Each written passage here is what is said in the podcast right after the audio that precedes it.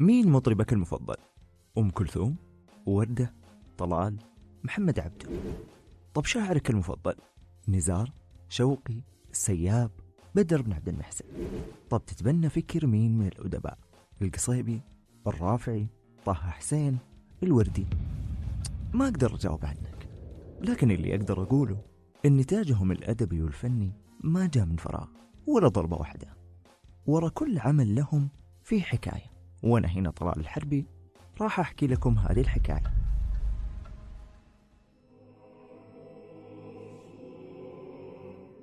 ولد في أسرة مسيحية أرثوذكسية ومع تقدمه في العمر وقع في حالة عميقة من اليأس الوجودي ثم انجذب من جديد إلى الكنيسة الروسية.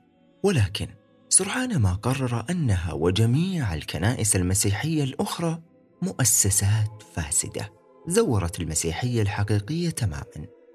فرفض مفاهيم مثل المعجزات والثالوث المقدس وخلود الروح والعديد من المبادئ الدينية الأخرى واعتبرها تشويشا للرسالة المسيحية الحقيقية.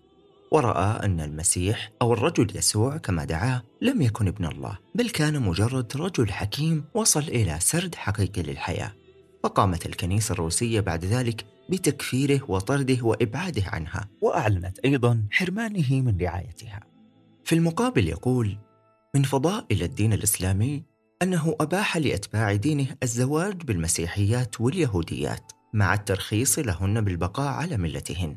وهذا مما لا يخفى على ذوي الأبصار والعقول النيرة. أنا من المبهورين بمحمد فهو الذي اختاره الله لتكون آخر الرسالات على يديه. ويكون هو كذلك آخر الأنبياء. فيكفيه فخرا وشرفا أنه خلص أمة ذليلة من مخالب شيطان العادات الذميمة وفتح على وجوههم طريق الرقي والتقدم. ثم كتب بعد ذلك دفاعا عن الحق في مواجهة التزوير والتلفيق الذين لحق بالدين الإسلامي والنبي محمد صلى الله عليه وسلم من بعض المبشرين والذين صوروا الدين الإسلامي على غير حقيقته. وألصقوا به ما ليس فيه فقدم الحجة وأقام البراهين على المدعين باختياره لعدة أحاديث نبوية وإن كان مشكوك في صحتها إلا أنه أوردها. بعد مقدمة قال فيها إن تعاليم صاحب الشريعة الإسلامية هي حكم عالية ومواعظ سامية تقود الإنسان إلى سواء السبيل. لقد كان باحثا عن العلم والسكينة النفسية والإصلاح الاجتماعي. وهذا ما وجد في شخصية نبينا عليه السلام. ويقول في هذا الإطار مما لا ريب فيه أن النبي محمد من عظام المصلحين الذين خدموا الهيئة الاجتماعية خدمة جليلة ويكفيه شرفا أنه هدى أمة برمتها إلى الحق وجعلها تجنح للسكينة والسلام وتفضل عيشة الزهد ومنعها من إهدار الدماء وفتح لها طريقا للرقي والمدنية رغم ابتلاءاته التي واجهته وهو عمل عظيم جدا لا يقوم به إلا شخصا أوتي قوة وهو جدير كل الجدارة بالاحترام والتبجيل والإكرام.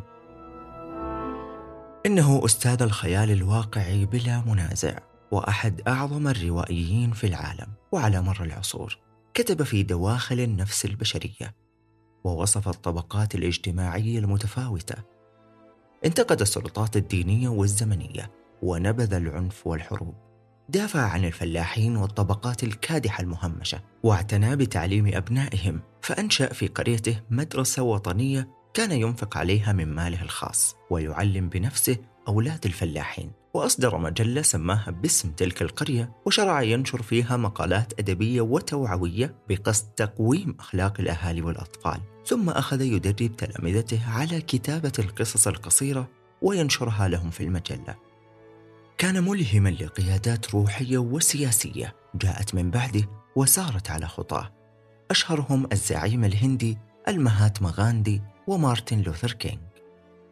قال عنه المؤلف الروسي إسحاق بابل لو استطاع العالم أن يتجسد في فرد واحد يكتب فإنه سيكتب مثله. وتحدثت عنه الروائية الأوكرانية مارينا لويكا بقولها شعرت بالفخر للانتماء إلى نفس الثقافة لكن وجوده كنموذج جعل الأمر أكثر صعوبة حتى أن تجرؤ على وضع القلم على الورق. إنه الكونت ليو تولستوي.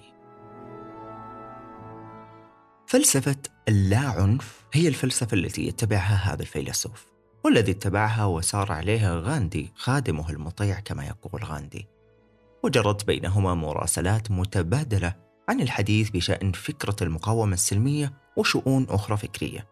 ويرجع تاريخ الرسالة الأولى التي كتبها غاندي لتولستوي إلى نهاية عام 1909 وهي الفترة التي شهدت أعلى مستويات الضغط في صراع غاندي من أجل نيل حقوق أبناء وطنه. أما آخر خطاب كتبه تولستوي فكان تقريبا قبل شهرين من وفاته. هذه المكاتبات حفظت وجمعت في كتاب دولة الحب مراسلات تولستوي وغاندي. لكن خلونا نرجع بمراسلات تولستوي شوية. تحديدا في عام 1904 يعني بعد ثلاث سنوات من طرده من الكنيسة. في تلك الآونة كان الشيخ محمد عبده مفتي الديار المصرية ورائدا للتنوير وتجديد الخطاب الديني في مصر الذي يراه البعض إمام جليل خدم الأمة الإسلامية بصدق ويراه البعض الآخر قد أخطأ في تقدير الأمور ودخل في الكثير من الشبهات وما بدر منه كان خدمة لأعداء الدين حتى وإن لم يكن عن عمد كان محمد عبده معجبا بروايات ومؤلفات تولستوي فكتب له رسالة يدوية يقول فيها أيها الحكيم الجليل ميسيو تولستوي لم نحظى بمعرفة شخصك ولكننا لم نحرم التعارف بروحك.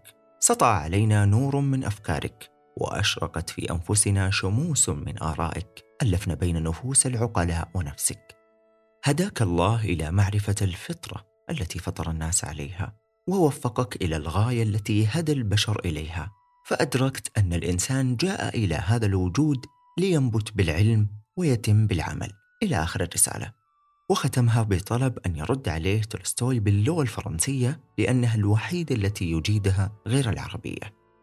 بعدها بعام واحد وافت المنية الشيخ محمد عبده قبل أن يتلقى ردا من تولستوي.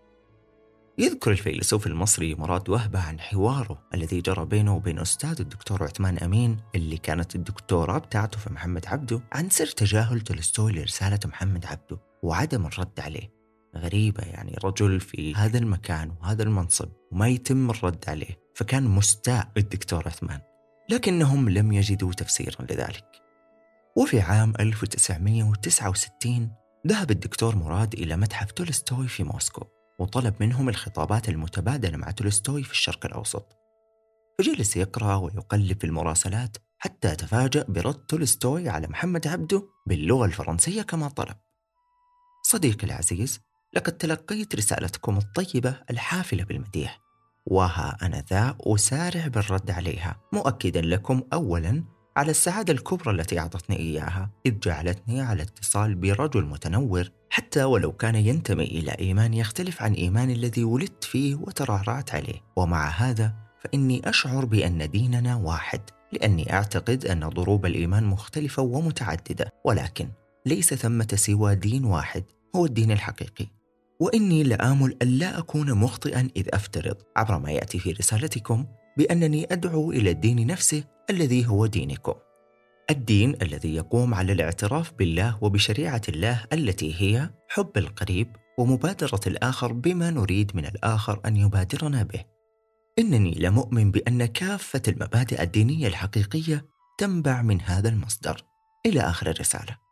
الشيء الغريب الذي لاحظه مراد وهبة هو وجود صورة رسالة رد تولستوي وأصل رسالة محمد عبده وهذا يعني أنه تم الرد بالفعل وأن أصل رسالة تولستوي قد أرسلت إلى مصر لكن ليس لها أثر. ويضيف أن تولستوي كتب سؤالين للشيخ محمد عبده من هو الباب ومن هو بهاء الله وأتباعه؟ وكما تعرفون بهاء الله النوري هو مؤسس الدين البهائي والباب هو لقب المبشر عند أتباع الديانة البهائية علي محمد الشيرازي. السؤال هنا هل كان يريد تولستوي التعرف على البهائية من قبل الشيخ محمد عبده؟ أم أنه متعاطف معها ويريد فقط معرفة مدى تعاطف الشيخ ورأيه فيها؟ بالمناسبة مصر كانت تحارب البهائية وهذا ما يراه البعض دليل قوي على اختفاء رد تولستوي المتعمد تساؤلات كثيرة تدور في أذهان الكثيرين عن هذا الكونت هل مات تولستوي مسلما؟ بدليل عدم وجود إشارة الصليب على قبره كما تقول مترجمة القرآن إلى الروسية إيمان بروخوف هل كان منفتحا على الأديان الأخرى بدليل إعجابه بالدين الإسلامي وتعاطفه مع البهائية؟ أم هو رجل سلام يتبع اللاشر فقط ويرفض الانصياع تحت أي قيود ومسميات دينية معينة؟ أبغاكم أنتم تشاركوني تحليلاتكم وآراءكم ونقاشاتكم حول هذا الموضوع وهذه التساؤلات.